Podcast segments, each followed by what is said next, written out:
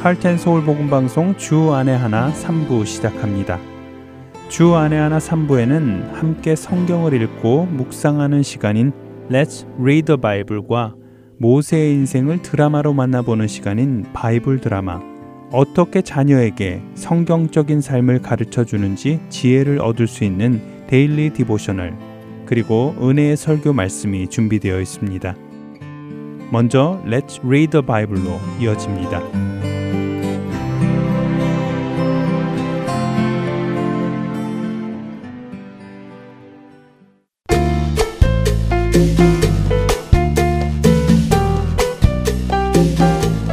애청자 여러분 안녕하세요. 레츠 리더 바이블 진행의 함혜진입니다. 예수님께서 제자들을 떠나시기 전에 요한복음 14장 12절에서 예수님을 믿는 자들은 예수님께서 하셨던 일을 할 뿐만 아니라 그보다 큰 일도 한다고 하셨습니다. 예수님께서 하셨던 일은 어떤 일일까요? 예수님께서는 이 땅에 오셔서 천국의 복음을 전하시고 병든 자를 고치시고 귀신을 쫓아내시고 죽은 자를 살리시기까지 하셨지요. 예수님께서는 예수님을 믿는 자들이 이처럼 예수님께서 하신 일들도 할 수 있다고 약속하셨습니다. 어떻게 그렇게 할 수 있느냐고요? 제자에게 그런 능력이 생겨서일까요? 아니요.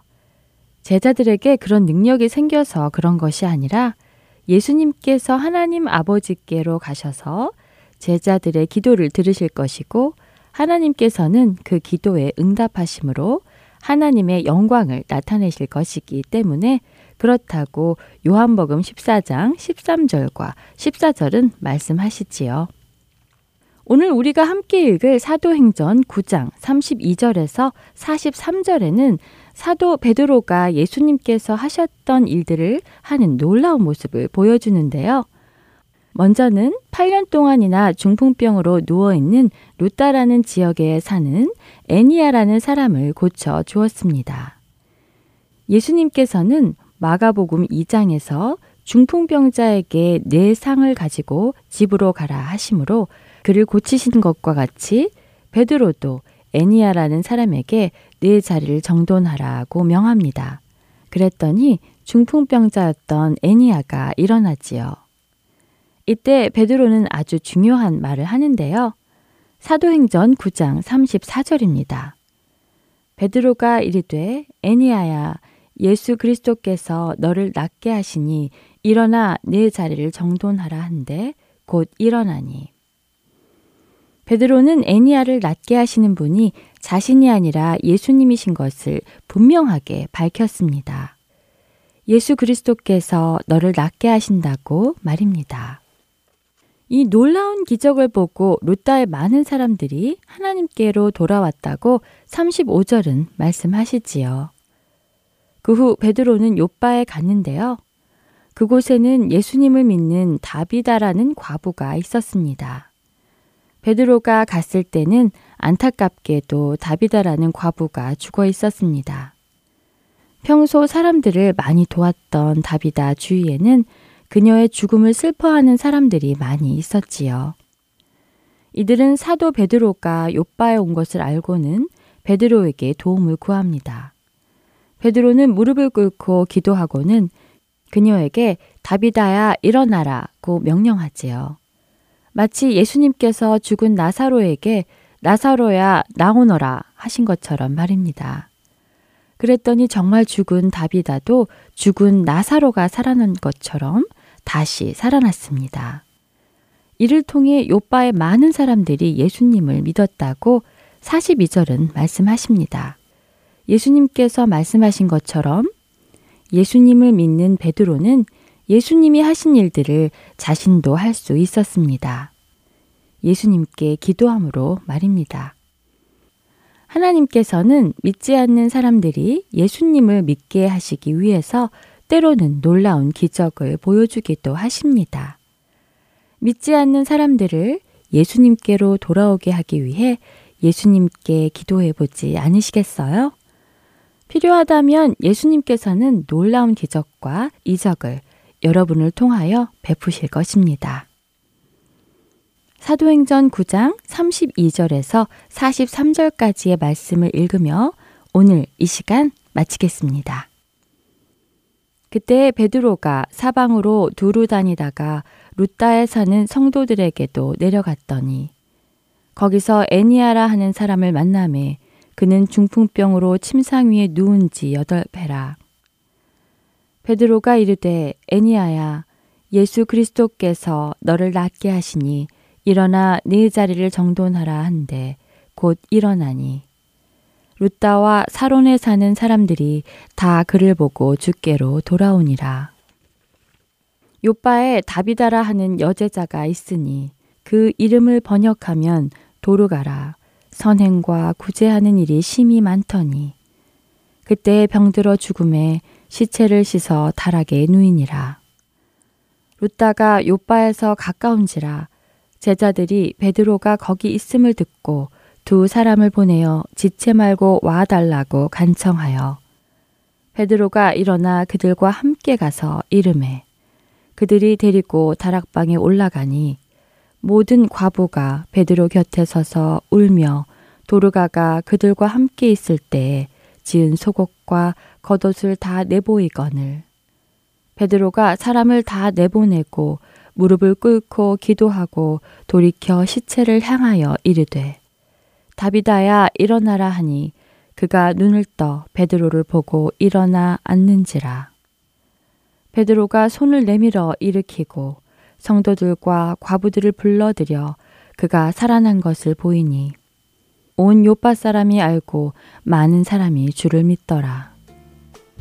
베드로가 요빠에 여러 날 있어 시몬이라 하는 무두장이의 집에서 머무니라. 레츠 리더 바이블 오늘은 사도행전 9장 32절에서 43절까지의 말씀을 읽었습니다. 안녕히 계세요.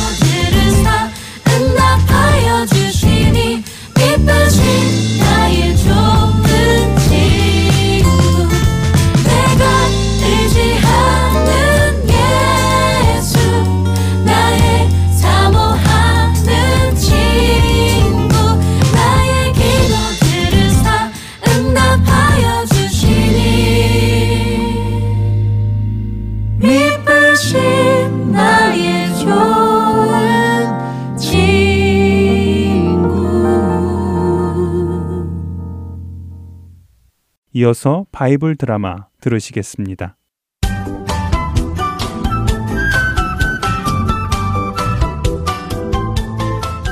애청자 여러분 안녕하세요. 바이블 드라마 모세편 진행의 박영규입니다. 아홉 가지의 재앙을 겪는 동안 바로왕은 이스라엘 백성을 보내주겠다고 했다가 다시 마음을 바꾸어 백성을 보내주지 않는 일을 반복합니다.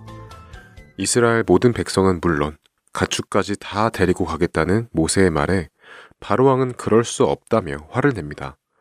그리고는 모세에게 다시는 얼굴을 비추지 말라고 호통을 치죠. 바로의 왕궁에서 쫓겨나온 모세. 하나님께서는 그 모세를 부르십니다. 모세야, 내가 이제 한 가지 재앙을 바로와 애굽에 내릴 것이다. 이 재앙을 내려야만 바로가 내 백성을 여기서 내보낼 것이니라. 이제 너는 내 백성 이스라엘에게 나갈 준비를 하며 애굽인들에게 가서 금과 은과 같은 보물들을 얻도록 시키거라. 예. 아니 하나님. 애굽 사람들이 저희 때문에 많은 재앙을 받아 가뜩이나 우리를 미워하는데 그들에게 보물을 달라고 하라고요. 보물은커녕 얻어맞지 않을까요? 모세야, 두려워 말아라. 내가 애굽 사람들의 마음에 너희를 좋아하는 마음을 주고 너희를 위대한 사람으로 생각하는 마음을 주도록 할 것이다. 그리고 너는 바로에게 다시 가서 내가 내릴 마지막 재앙을 전하고 오도록 해라. 하나님의 말씀대로 모세는 자기 백성들에게 금과 은을 구해올 것을 지시하고는 다시 바로를 찾아갑니다. 바로 왕이시여, 제가 다시는 왕의 얼굴을 보고 싶지 않았지만 나의 하나님께서 다시 가서 바로 왕에게 이제부터 내리실 재앙에 대해 말씀을 전하라 하시기에 이렇게 왔습니다. 여호와 하나님께서 진히 이 땅에 임하겠다고 하셨습니다. 그분이 오실 때 애굽에 있는 모든 생명에 처음 난 것은 바로 왕의 장자로부터 가장 천한 몸종의 장자까지 그리고 모든 가축에 처음 난 것까지 다 죽을 것입니다. 이 일이 일어나면 애굽 온 땅에는 자녀를 잃은 사람은 물론 자녀를 잃은 동물들의 슬픈 울음소리가 가득할 것입니다. 그러나 우리 이스라엘 백성과 이스라엘 백성의 가축에게는 그 어떤 해도 일어나지 않을 것입니다. 이로써 애굽의 모든 사람들은 우리 하나님께서 이스라엘 백성들을 지키시는 분임을 알게 될 것입니다. 그때에는 바로왕의 모든 신하가 저에게 와서 절을 하며 제발 이스라엘 백성을 데리고 애굽을 떠나 달라고 빌게 될 것입니다. 모세는 바로왕에게 이 같은 심판의 말을 전하고는 궁전을 떠납니다. 아, 아니 그, 그, 그, 괘씸한 놈이 감히 어디라고 이제 협박까지. 에이, 이놈, 내가 반드시 오늘 내주겠다. 모세가 전하는 하나님의 최후의 심판의 말씀을 듣고도 바로는 전혀 마음을 바꾸지 않습니다.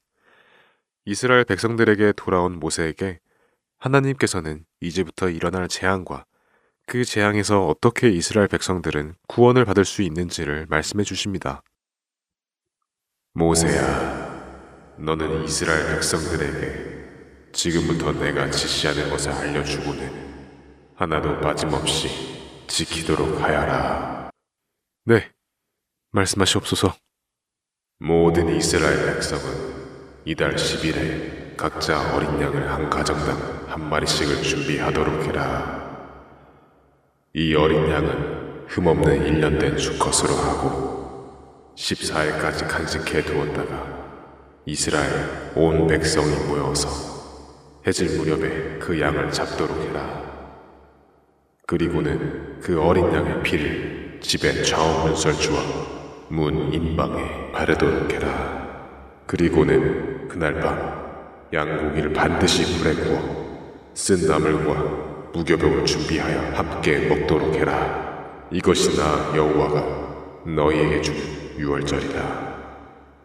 그날 밤 내가 애굽을 두루다니며 사람이나 짐승을 막론하고 애굽 땅에 있는 모든 처음 것을 다 치고 애굽의 모든 신을 심판할 것이다. 그때 어린 양의 피가 문에 발라져 있는 집은 내가 넘어가서 재앙을 당하지 않게 할 것이다. 너희 이스라엘은 이날을 기념하여 영원히 기억하도록 하여라. 네. 아, 알겠습니다. 그렇게 하도록 하겠습니다.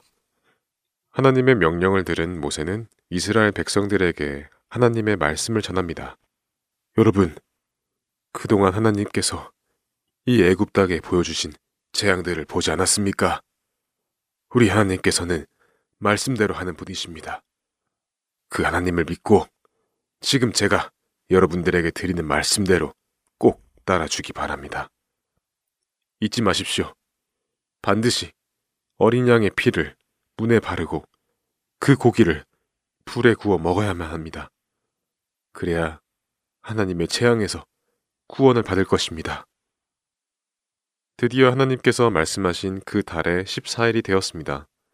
사람들은 모세가 전해준 말대로 어린 양을 준비하여 잡기 시작했습니다.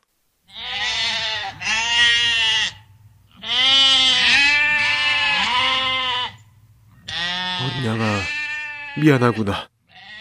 며칠간 우리와 함께 지냈는데 오늘 우리를 대신해서 너가 죽어야 하는구나. 미안하다. 이스라엘인들이 사는 이곳 저곳에서 어린 양이 죽는 소리가 들렸습니다. 그렇게 어린 양을 잡은 사람들은 부지런히 어린 양의 피를 자신들의 집 문에 바르기 시작했습니다. 하나님께서 애굽을 찌시겠다고 하신 그날, 과연 어떤 일이 일어날까요? 바이블 드라마 모세편 다음 시간에 찾아뵙겠습니다. 안녕히 계세요.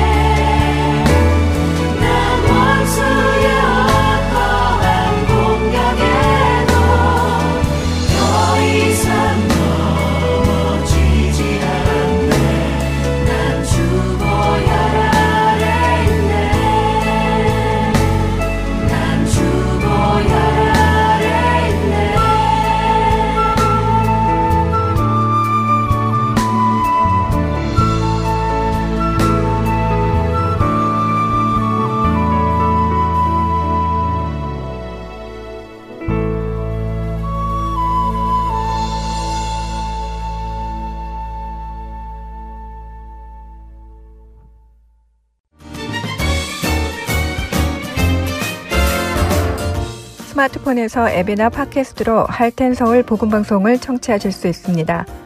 아이폰을 쓰시는 분들은 앱스토어에 가셔서 할텐 서울이라고 입력하신 후 다운받으실 수 있고요. 안드로이드 폰을 사용하시는 분들은 플레이스토어에서 같은 방법으로 다운받으시면 되겠습니다. 팟캐스트 사용자들은 검색창에서 할텐 서울 방송을 검색하신 후 다운받으시면 됩니다. 자녀들을 위한 방송도 따로 구분하여 들으실 수 있도록 되어 있습니다. 팟캐스트에서 할텐 서울 키즈를 검색하시면 자녀들을 위한 방송에 직접 들어가실 수 있습니다. 이제는 CD에서뿐만 아니라 핸드폰으로 운전하며 또 산책하며 방송을 들으실 수 있습니다.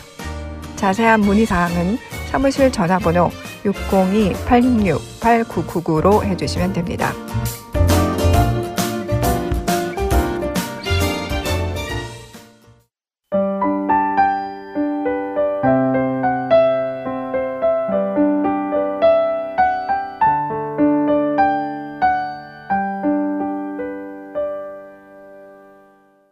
계속해서 Daily Devotional 보내드립니다.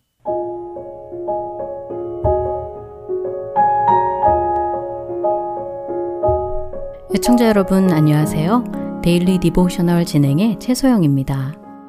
어둠은 다른 어떤 도구로 쫓아내 버릴 수 있는 것이 아니라 단순히 빛을 비추면 사라지게 되지요. 이와 마찬가지로 우리의 죄는 빛이신 예수님을 통해서만 해결할 수 있습니다.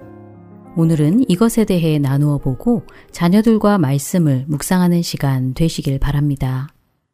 오늘 Daily Devotional의 제목은 Sweeping Out the Dark입니다. 엄마가 village garden에서 이모를 도와주고 계신 동안 유니카는 어린 동생과 놀아주고 있습니다. 엄마는 바구니가 더 필요하다고 하시며 유니카에게 집에 가서 바구니를 하나 가져오라고 부탁하셨지요. 유니카는 빨리 가져오려고 집까지 뛰어가기 시작했습니다. 집에 도착하자 이미 해가 지고 주위가 온통 어두워졌지요. 문을 열고 들어가려는데 집안도 불빛 하나 없이 아주 캄캄했습니다.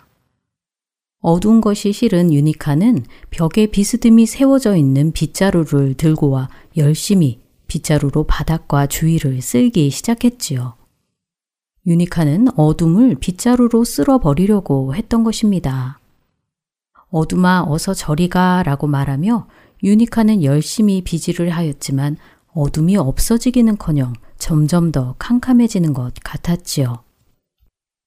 유니카를 기다리던 엄마 이모는 집으로 오셨습니다. 지금 무엇을 하고 있는 것이냐고 묻는 이모에게 유니카는 어둠을 쫓아내고자 비질을 하고 있는 중이라고 대답했지요.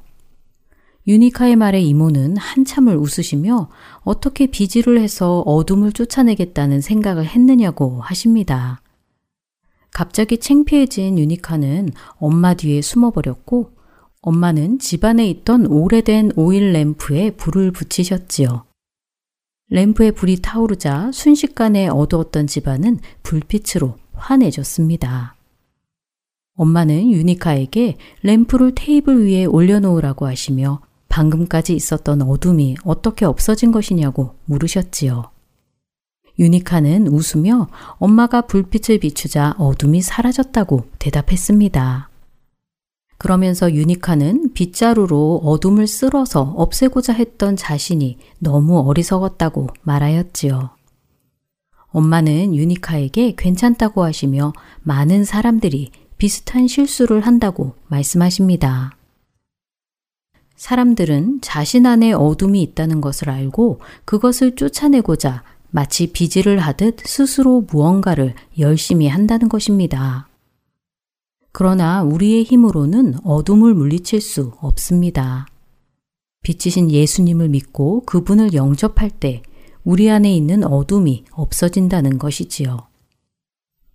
엄마의 말씀에 유니카는 엄마 안에 예수님의 빛이 있음을 안다고 말하며 예수님께서 자신에게도 예수님의 빛을 주셨으면 좋겠다고 합니다. 그러자 엄마는 누구든지 예수님을 믿는 자에게 예수님은 그 빛을 주시고 그와 함께 하실 것이라고 말씀하셨지요. 유니카는 예수님께 예수님의 빛을 비추어 달라고 기도하며 예수님을 믿고 따르겠다고 결심합니다. 엄마와 함께 기도하며 예수님을 영접한 유니카는 예수님 안에서 더 이상 어둠에 속하지 않음을 기뻐하며 오늘 이야기는 마칩니다.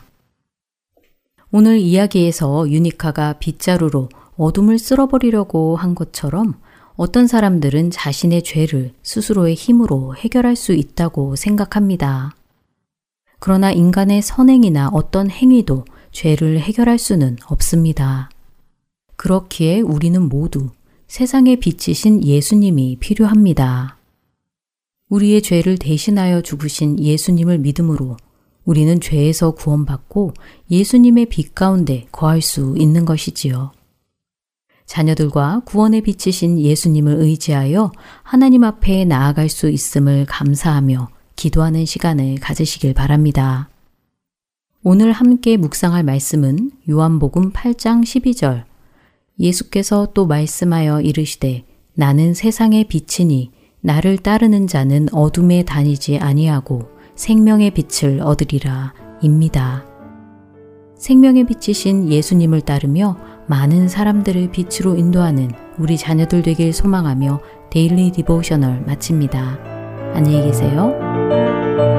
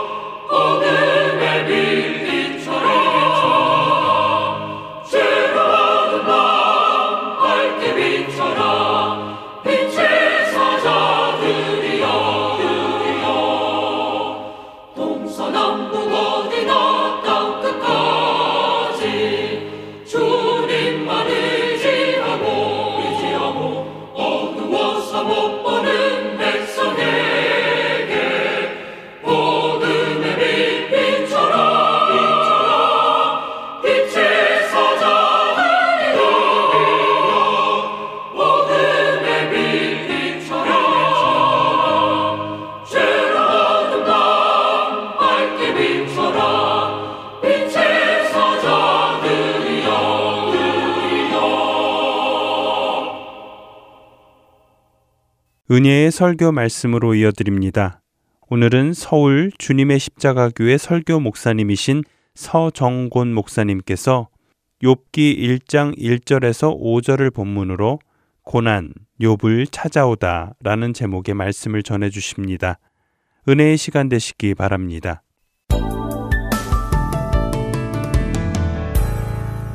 욥기 1장 1절로부터 5절까지 말씀 그리고 13절로부터 22절까지 말씀 어, 제가 대표로 봉독하겠습니다. 우수 땅에 욥이라 불리는 사람이 있었는데 그 사람은 온전하고 정직하여 하나님을 경외하며 악에서 떠난 자더라. 그에게 아들 일곱과 딸 셋이 태어나니라. 그의 소유물은 양이 7천 마리요, 낙타가 3천 마리요, 소가 500결이요, 암나기가 500마리며 종도 많이 있었으니 이 사람은 동방 사람 중에 가장 훌륭한 자라. 그의 아들들이 자기 생일에 각각 자기의 집에서 잔치를 베풀고 그의 누이 세 명도 청하여 함께 먹고 마시더라.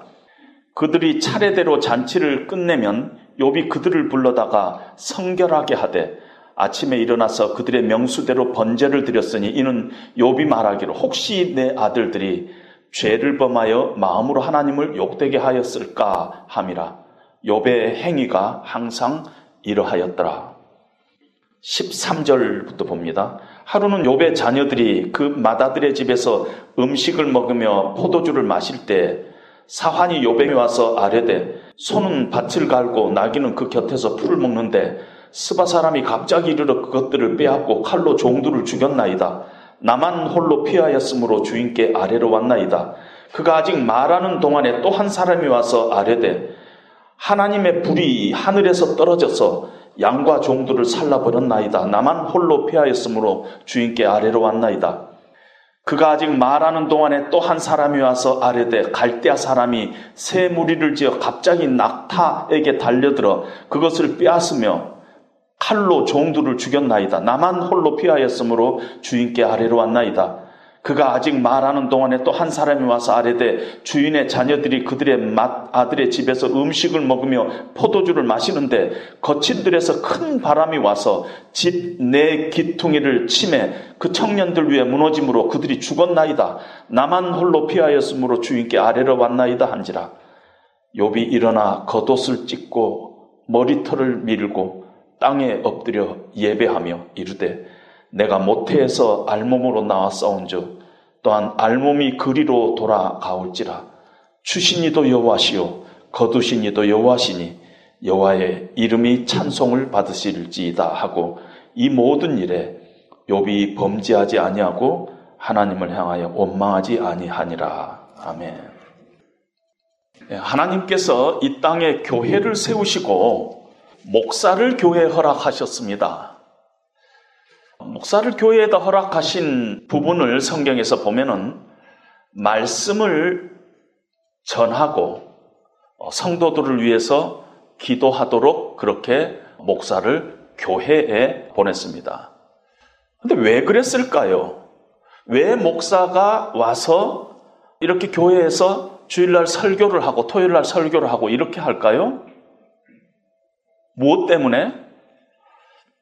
아주 단순하게 이야기하면은 우리 모두가 인생을 살면서 고난의 시간을 겪어갈 텐데 그 고난의 시간에 마음으로 하나님을 원망하지 않도록 그런 사람으로 이렇게 성숙될 수 있도록 그를 위해서 하나님께서 목사를 교회로 보냈다 그렇게 이야기할 수 있습니다. 좀 더 적극적으로 이야기하면은 그런 고난의 순간조차 우리 인생의 주권자가 하나님이신 것을 믿고 그 하나님을 신뢰하고 믿음으로 그 시간을 인내하면서 지나갈 수 있도록 그런 성도들이 될 수 있도록 그런 성도들을 교회에 세울 수 있도록 그런 목적으로 하나님께서 어, 교회에 목사를 허락했다 하고 어, 성경이 얘기하고 있습니다. 욥기는 적어도 5천 년 이상 된 책입니다. 아브라함과 동시대 사람이었다 그렇게 어, 봅니다. 여러 정황으로 봐서. 그런데 이 욥기가 놀랍게도 어, 지금 이 시대를 살아가고 있는 우리들에게 참으로 필요하고 또 특별히 크리스찬들 믿음으로 살고자 하는데 여러 가지 어려움을 인생에서 직면하게 되는 어, 크리스탄들을 위해서 하나님께서 특별히 욥기를 쓰게 하셨고 그 욥기를 5천년이 지난 오늘 우리의 어, 무릎 위에 아, 우리의 손 위에 어, 읽을 수 있도록 그렇게 허락하셨습니다. 그래서 어느 시인은 욥기는 하나님께서 우리에게 주신 위대하신 선물이다. 위대한 선물이다. 하고 표현할 정도로 그 욥기는 우리에게 참으로 귀중한 어, 책이 아닐 수 없습니다. 욥기에 보면은 인생은 고난을 위해서 태어났다 하는 말이 어, 틀리지 않을 거다 하는 생각이 듭니다. 인생 자체가 고난이다면은 우리는 그 고난을 피할 수가 없을 것입니다. 이미 어떤 의미에서 참 큰 고난을 겪은 사람도 있을 것이고 지금 그 고난을 통과해 가고 있는 사람도 있을 거고 앞으로 고난을 겪어야 될 것입니다. 근데 이 고난이요, 우리가 왜 이 고난이 생겼는가 하는 것을 알면은 그래도 좀 괜찮은데 대부분의 고난이 왜 이게 나한테 이런 고난이 생겼는가 모를 때 우리가 참 답답하고 그것 때문에 하나님께 항변할 때가 참 많이 있습니다. 하나님, 왜 이렇게 이해할 수 없는 고난이 우리 가정에 옵니까? 왜 이렇게 도저히 이해할 수 없는데 하나님, 나 예수 믿어보려고 그렇게 애썼는데 왜 하나님께서 이런 고난을 딱 우리 가정에 허락합니까? 그렇게 이해할 수 없는 고난이 우리에게 찾아올 때가 더 참 힘듭니다. 그러면 우리는 이렇게 고난이 왔을 때 우리가 어떻게, 왜가 아니라, 왜 하면은 답이 없어요. 왜로 질문을 하면은 답이 없어요. 어떻게 이 고난을 직면해 나갈 것인가 하는 것이 우리에게 어, 주어진 과제인데, 놀랍게도 하나님께서는 욥기를 통해서 그것을 우리에게 제시하고 있어요. 욥기를 통해서 하나님께서 무엇을 가르쳐 주는 것이 아니라 욥이라는 한 사람의 인생을 완전히 펼쳐 가지고 우리에게 보여주면서 욥이 이 고난을 겪어 가면서 어떠한 과정에서 어떻게 어떻게 해서 나중에 승리를 했는가 하는 것을 욥기를 통해서 완전히 42장을 한 사람의 일생, 고난의 일생을 완전히 펼쳐서 우리에게 보여주면서 너희가 욥과 같은 그런 고난을 너희도 당할 텐데, 당할 수 있을 텐데, 그때 어떻게 너희가 극복하는가 하는 것을 우리에게 하나님께서 선물로 욥기를 주고 있다는 것입니다. 욥기 1장은요. 대단히 욥이 신앙적인 이야기를 하는 걸로 욥기 1장 끝나는데 욥기 1장은 서론이며 결론입니다. 욥의 고통은 2장부터 시작한다고 그렇게 생각하면 됩니다. 그래서 1장에서 어, 욥이 참 믿음이 좋구나 그것이 아니라 그 다음에 2장부터 37장까지 스트럭을 합니다. 42장 가운데 고통의 기간이 어, 얼마나 길었는가 하는 것들을 어, 우리에게 어, 암시적으로 보여주고 있습니다. 욥은 아브라함과 같은 시대 우수 땅에 살았어요. 성경에 보니까 하나님 앞에 인정받은 자라 그랬습니다. 정직하고 온전하고 성실하고 착하고 하나님을 경외하고 악을 미워하고 경건하고 도덕적이고 하나님과 사람들 앞에서 양심적이고 깨끗하게 산 사람입니다. 절대적 의미에서 의인은 아니에요. 우리 모든 인간이 하나님 앞에 죄인이지만 그렇지만은 하나님 보시기에도 욥은 괜찮은 사람이었다는 것입니다. 욥기 29장에 보면 욥의 삶의 한 모습이 이렇게 나와 있습니다. 가난한 자, 고아, 과부들을 자기 가족같이 돌봤다. 그렇게 쉽지 않은데 그렇게 어, 돌봤다. 에스겔서 14장에 보면은 에스겔 선지자가 노아와 다니엘과 욥 세 사람을 의인으로 의인으로 칭했습니다. 물론 사람들 보기에 아주 경건한 자로 영어로는 man of great integrity 이런 사람으로 세 사람을 성경에서 꼽았는데 그 중에 한 사람이 욥입니다. 그 인간 됨됨이가 아주 의로운 사람이었습니다. 뿐만 아니라 물질적으로도 축복을 받았어요. 가정적으로도. 아들이 일곱에다 딸이 셋. 다복한 가정에서 태어났었고 양이 7천 마리요, 약대가 3천이요, 소가 1천 마리고 재산이 많다는 건 하나님 앞에 구약 시대 때는 그만큼 물질적인 축복도 받았다 하는 것을 우리에게 보여주고 있습니다. 이렇게 지금 식으로 얘기하면 예수 잘 믿는 사람이에요. 정말 그 선풍도 아주 양심적이고 깨끗하고 경건하고 하나님 두려워하고 그런 사람이 욥인데 그런 사람에게 지금 고난이 찾아옵니다. 어느 날 갑자기 욥에게 고난이 찾아왔습니다. 어디서 어떻게 뭐가 잘못됐는지 모르는데 순식간에 욥의 삶 가운데 고난이 뛰어 들어왔습니다. 사환이 와서 욥에게 보고합니다. 스바 사람이 소와 나귀를 빼앗고 종들을 칼로 죽이고 나만 홀로 도망쳐 왔습니다. 말하고 있는 동안에 또 한 종이 보고를 하는데 하늘에서 불이 떨어졌고 양과 종들이 다 몰살당했습니다. 또 한 종이 와가지고 보고하는데 갈대아 사람이 왔고 약대 낙타를 다 빼앗고 종들을 죽였나이다.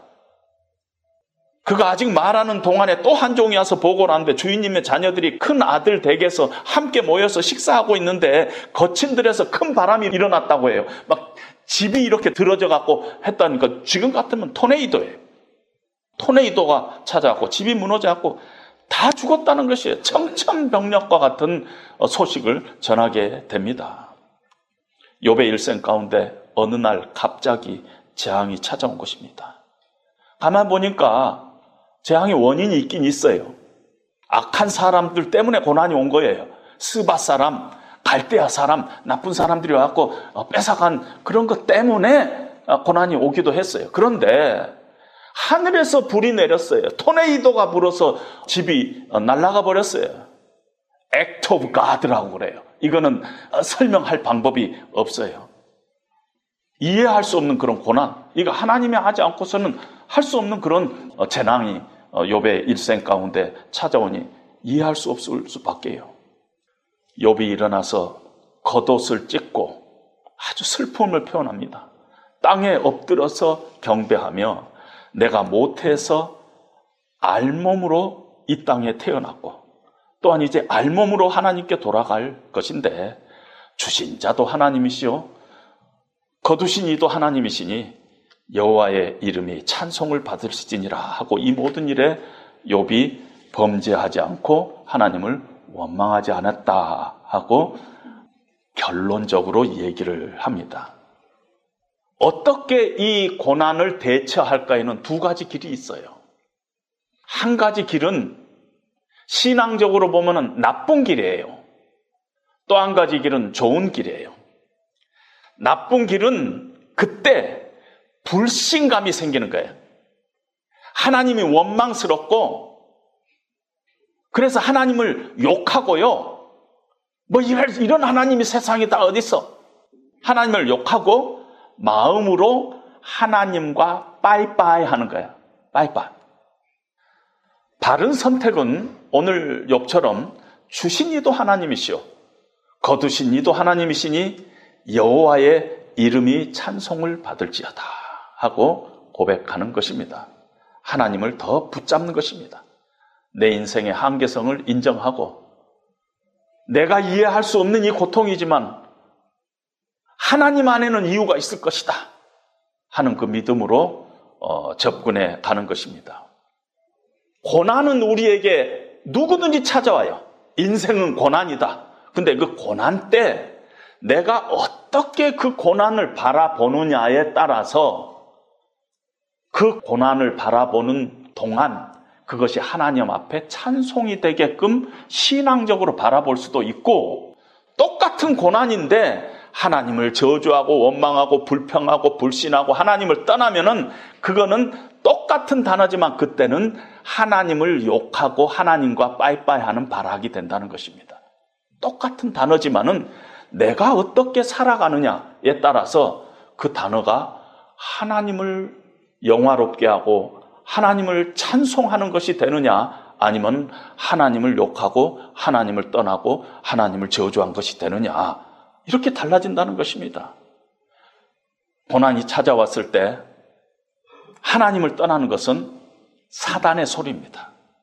오늘 성경에 보면 11절에도 사단이 하나님 욥의 모든 소유물을 치소서 그리하면은 주를 향하여 욕할 것입니다. 욕하고 주를 떠날 것입니다. 이 사단의 소리라는 것입니다. 2장 5절에도 있고 2장 9절에도 있고 사단이 그 소리를 하는 것입니다. 근데 그 사단의 소리에 우리가 쫓아가면은 하나님을 지금 욕하고 하나님을 저주하는 그런 거라는 것입니다. 고난은 몰라요. 다 똑같은 고난이 왔을까요? A라는 집에도 집에 암이 걸린 환자가 나타났고 B라는 집안에도 암이 걸린 환자가 나타났어요. 그런데 그것을 대처하는 길은 달랐다면은 그것을 하나님께서는 그 고난을 어떻게 바라보느냐에 따라서 하나님을 찬송하기도 하고 하나님을 욕하기도 한다. 이렇게 하나님께서는 하신 것이다. 저는 그렇게 봅니다. 욥은요. 주신 자도 하나님이시요 가져가신 분도 하나님이시니 하나님의 이름을 찬송하리로다. 이렇게 고백합니다. 자녀가 10명이 죽었어요. 이해할 수 없는 상황이에요.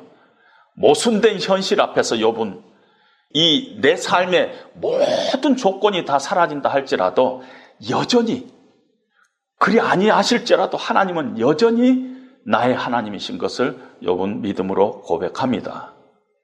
뿐만 아니라 이 고난의 순간 최악이라는 순간인데도 여전히 하나님은 나를 사랑하시고 나의 인생의 최선으로 지금 인도에 가시는 신실하신 하나님인 것을 욥은 고백합니다. 어디에서 고백을 하고 있느냐면요. 21절에 보니까 욥이 이렇게 표현합니다. 여호와의 이름이 찬송을 받을지어다. 이 고통과 좌절의 순간에도 나와 함께 하시며 나의 최선을 나보다 더 깊이 알고 나의 최선을 향해서 먼저 앞서가시는 하나님 이것이 야훼예요. 그 야훼 하나님의 이름을 찬송하고 있다는 것입니다. 신약 시대에 살고 있는 우리 같으면 나를 위해서 하나뿐이 없는 아들이라도 십자가에 못 박으신 그런 하나님이세요. 망극하신 사랑, 측량할 수 없는 사랑을 우리에게 베풀어 주시는 그런 하나님. 그 하나님을 붙잡고 그 하나님을 찬송하고 있다는 것입니다. 그게 지금 욥의 신앙의 가장 깊은 부분에 있는 것입니다. 여러분 우리가 빵을 만들 때 달걀도 넣고 밀가루도 넣고 우유도 넣고 소금도 넣고 설탕도 넣고 어느 때는 과일도 좀 썰어서 넣고 그러죠. 근데 요리사는 이것들을 사용할 뿐 끝에 가서는 빵을 그냥 만드는 것이에요. 마찬가지로 욥기에 보면 다양한 고난의 종류들이 나오고 있습니다. 그 고난 하나하나를 딜링하려는 게 하나님의 목적이 아니라 하나님께서는 여러 종류의 고난을 통해 가지고 하나님의 관심은 본심은 빵에게 있는 거예요. 빵을 어떻게 맛있는 빵을 만드는가. 그 여러 가지 재료를 사용하고 있지만 고난이라는 재료를 사용하고 있지만은 고난에 대해서 분석을 하고 있지 않아요. 욥기는 고난에 대해서 해답을 주기 위해서 우리에게 주어진 고난에 관한 책이 아니에요.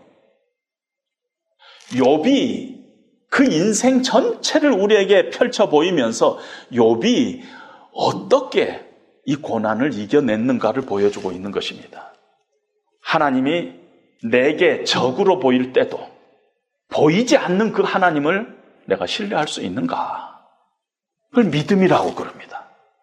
하나님은 욥의 믿음을 연단하고 테스트하고 빌드업 시키고 자꾸 더 어, 강건한 믿음이 될 수 있도록 그렇게 하나님께서는 만드시고 있다는 것입니다.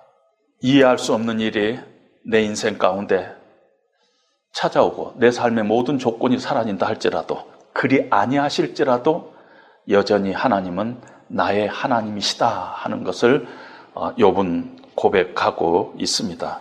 뿐만 아니라 지금 이해할 수 없는 이 상황 가운데서도 여전히 하나님은 나를 사랑하시고 나와 함께 하시고 나의 최선을 위해서 앞장서고 계신다. 야훼 이름을 지금 찬송하는 믿음을 어, 갖고 있습니다. 하나님께서 나에게 베푸신 어떤 것 때문이 아니라 하나님의 하나님 되심으로 말미암아 그분 앞에 찬송과 영광을 올려 보내고 있다는 것입니다. 하나님이 내 인생의 어떤 목적을 이루는 수단이 아니라 하나님 자신이 내 인생의 목적인 것을 지금 욥은 고백하고 있는 것입니다. 그런 믿음에 가지고 이 여러 가지 어려움을 겪고 있었다는 것입니다.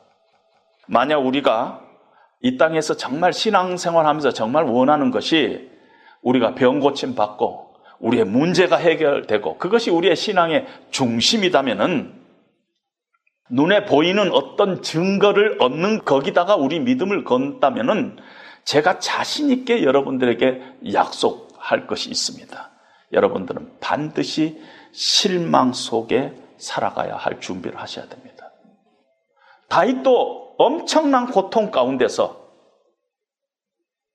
주의 인자가 내 생명보다 낫다는 고백을 합니다.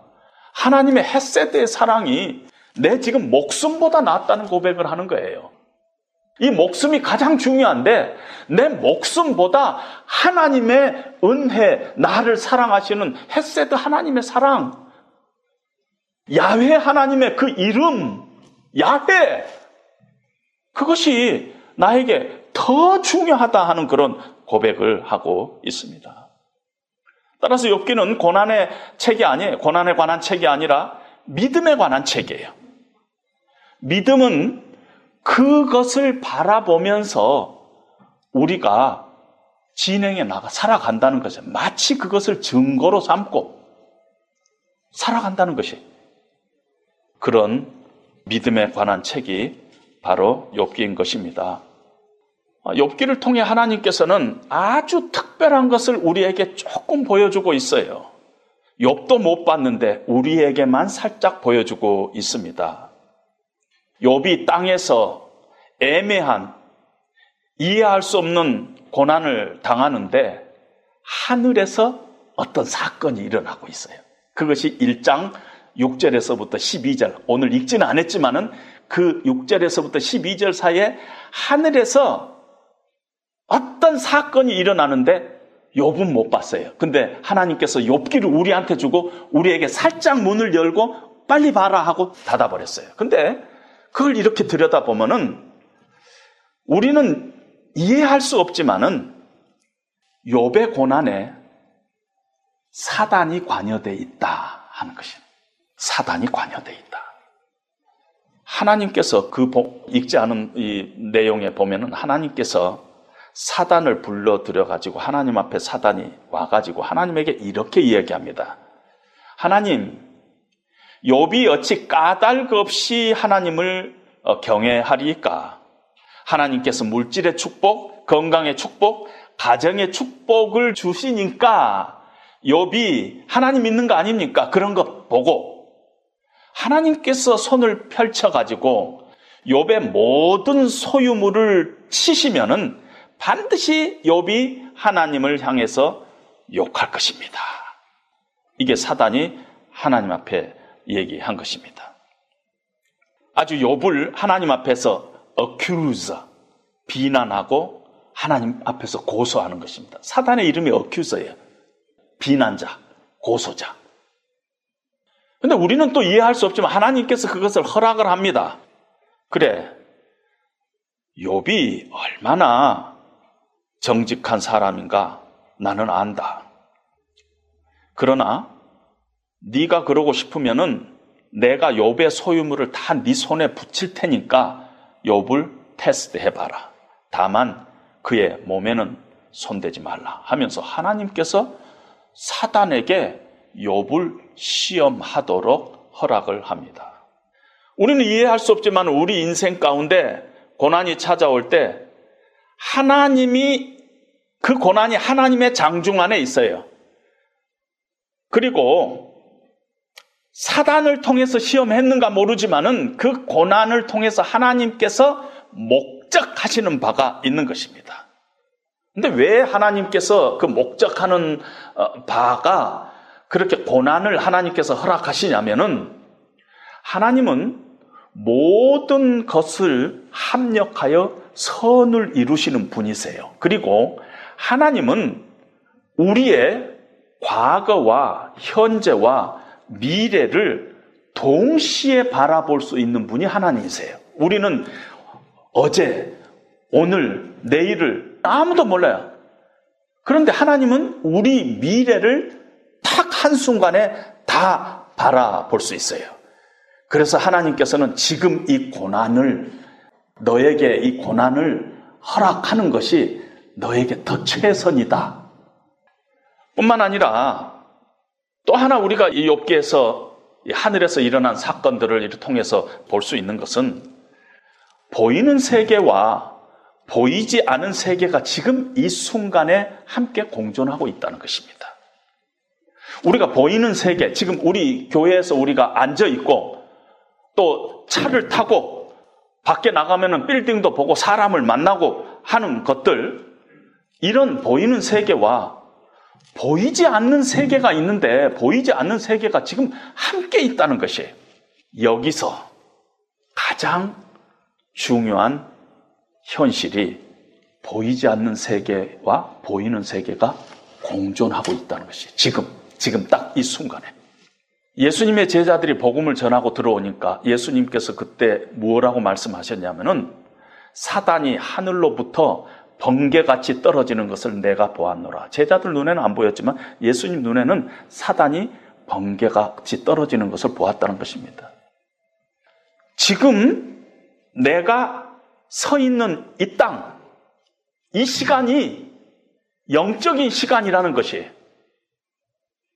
그리고 그것이 바로 나, 내가 지금 현실 세계하고 같이 있다는 것이 지금 내가 예배 드리고 있는 이 순간 그냥 우리가 보이는 목사님 설교 듣고 어, 우리끼리 끝나고 나서 밥 먹고 그런 것만 보이는 게 아니라 우리가 예배 드리는 순간 보이지 않는 하나님 나라하고도 지금 공존하고 있다는 것이에요.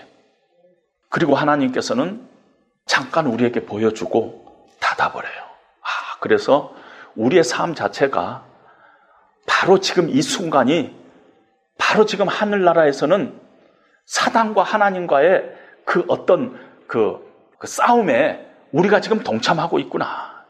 아, 이렇게 우리가 얘기를 해야 하는 것입니다. 따라서 우리의 믿음은 우리 자신의 운명뿐만 아니라 하나님께도 대단히 중요한 것이라는 것입니다. 영적인 싸움의 도구는 믿음이에요. 그래서 하나님은 우리의 믿음을 가장 좋아하세요. 내가 이 땅에서 하나님께서 재림하시면은 제일 먼저 믿음을 버리라 이렇게 했어요. 믿음을 본다고 그랬어요. 믿음이 없이는 하나님을 기쁘시게 못한다고 했어요. 믿음을 너무너무 어, 필요로 하시고 너무 좋아하세요. 반대로 우리의 믿음을 가장 싫어하는 놈이 사단이에요. 사단은 우리의 믿음을 싫어해요. 사단에게 치명타를 입힐 수 있는 것은 오직 우리 믿음뿐이라는 것입니다. 그런데 우리의 믿음이 어떤 믿음이냐면은 우리가 가장 믿음이 필요한 순간은 언제냐면 바로 믿기 어려울 때, 믿기 너무 어려울 때, 그때 우리의 믿음이 가장 필요할 때예요. 그래서 하나님께서는 우리의 연약한 믿음을 테스트하고 고난을 통해서 테스트하고 테스트해 가지고 다시 우리의 믿음을 정금같이 믿음의 테스트해서 우리를 온전한 하나님의 사람으로 만들어서 하나님의 그 큰 원대한 일을 우리를 통해서 이루어 가도록 하나님께서는 그렇게 하고 있습니다. 그러면 이제 우리에게 남은 과제가 있습니다. 믿음은 어떻게 생기느냐? 세상을 이기는 것은 이것이니 너의 믿음이라 그랬으면은 세상을 이기는 세상 속에서 사단과의 싸움에서 이기는 건 믿음인데 믿음 그럼 우리가 믿음을 갖고 싶은데 믿음은 어떻게 생기느냐? 믿음은 들음에서 나며 들음은 그리스도의 말씀으로 말미암느니라. 하나님의 말씀 안에 믿음의 비밀이 있습니다. 하나님의 말씀을 듣고 읽고 암송하고 묵상하고 고난이 여러분들의 인생 가운데 찾아오면은 그때 성경책 펴면은 안 읽혀요. 바로 안 읽혀. 그러니까 고난이 지금 별로 없다. 그래도 요즘은 아, 좀 편안하다. 요럴 때 집중적으로 욥기를 읽어야 된다는 것입니다. 의인은 믿음으로 말미암아 산다 그랬어요. 이제 우리의 우리의 삶 자체는 2020년도 우리가 어떤 목표를 갖는다 하더라도 믿음으로 살게 돼서 우리는 무조건 믿음으로 살아야 돼요. 근데 그 믿음은 어디서 오냐? 하나님의 말씀을 들을 때 오는 거예요. 이 세상은 불완전합니다. 우리 인간은 한계적이에요. 아는 것보다 모르는 게 너무 많아요. 인생 가운데 닥치는 고난은 우리에게는 이유를 알 수 없지만 하나님에게는 반드시 이유가 있습니다. 그리고 하나님께서는 반드시 그것을 바로 할 것이에요. 이것이 억울하고 이것이 정말 이해할 수 없는 것, 그 하나님께서 나중에 다 우리 눈에서 눈물을 다 씻기시고 다 라이트하게 만드실 거예요. 반드시 바르게 하실 것이에요. 믿음은 하나님의 선하심을 믿는 것입니다. 보이지 않는 하나님, 그분의 약속, 보지 못하는 것을 증거로 삼고 우리가 늘 그 하나님의 선하심과 인자하심을 쫓아가는 것이 믿음입니다. 믿음으로 산다. 의인은 믿음으로 말미암아 살리라. 우리가 믿음으로 산다는 것은 늘 질문을 가지고 산다는 것이 질문이 없다는 것이 아닙니다. 질문을 가지고 그러나 하나님 앞에서 보네법 목사님께서 감옥에서 보낸 편지 속에 친구에게 보내는 편지에 우리는 지금 하나님 없이 하나님 앞에서 하나님과 함께 살고 있습니다. 하나님 없이 하나님과 함께 하나님 앞에서 하나님 없는 것 같은 순간들이 너무너무 많아요. 그러나 하나님 앞에서 하나님과 함께 살아가는 것은 그것이 바로 진정한 믿음인 것입니다. 장로교를 처음으로 시작한 켈빈이 평생 700편의 설교를 했는데 그 중에서 176번이 욥기를 가지고 설교했습니다. 그만큼 우리 인생의 욥기는 대단히 중요한 책입니다. 여러분들이 개인적으로 또 연구하고 그런 시간이 어, 있었으면 좋겠습니다.